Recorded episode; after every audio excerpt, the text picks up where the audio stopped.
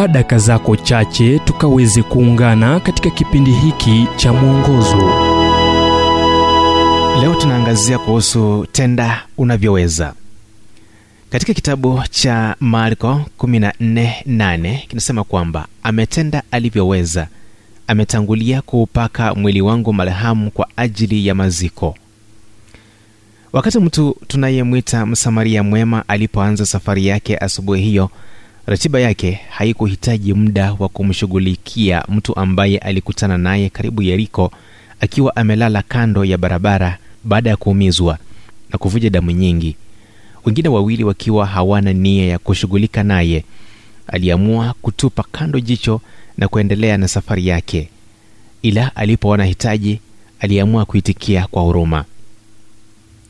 Leo tunakabiliwa na mashambulizi ya picha ambazo tunatazama kwenye televisheni, katika habari na katika michoro ambayo imechapishwa. Hivyo tunafanya moja ya vitu viwili.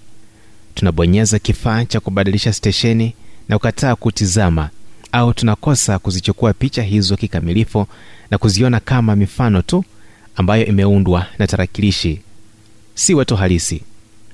Je, utajuaje jinsi ya kufunga mlango wa moyo wako na kuzima kidude cha hisia, au kufanya kile ambacho Msamaria alifanya kujihusisha nacho? Kweli ni kuwa huwezi shughulikia magonjwa yote ya ulimwengu, lakini Mungu anapoweka hitaji la mtu mbele zako, utasikia sauti ndogo katika moyo wako ikisema, tazama, Mungu hawezi kushikilia makosa kwa kile ambacho huwezi kifanya, ila atakushikilia makosa kwa kile ambacho waweza fanya, na waweza fanya kitu kuhusu hitaji hili. Hivyo fanya na ufanye sasa hivi. Naam, ni wapi utakapochora laini na useme, yatosha? Jibu kwa hilo swali ni jawabu Yesu alitoa wakati mwanamke maskini alikosolewa alipompaka Yesu manukato yenye bei ghali. Baadhi walimkosoa wakisema, hii ingeuzwa na ipewe maskini. Mwacheni, Yesu alisema, ametenda alivyoweza.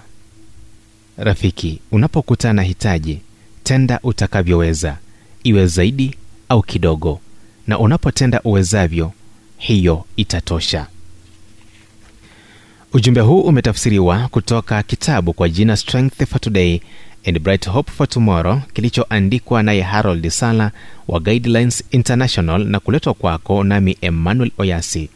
Na wapo ujumbe huu umekuwa baraka kwako, tafadhali tujulishe kupitia nambari 0722 331 412.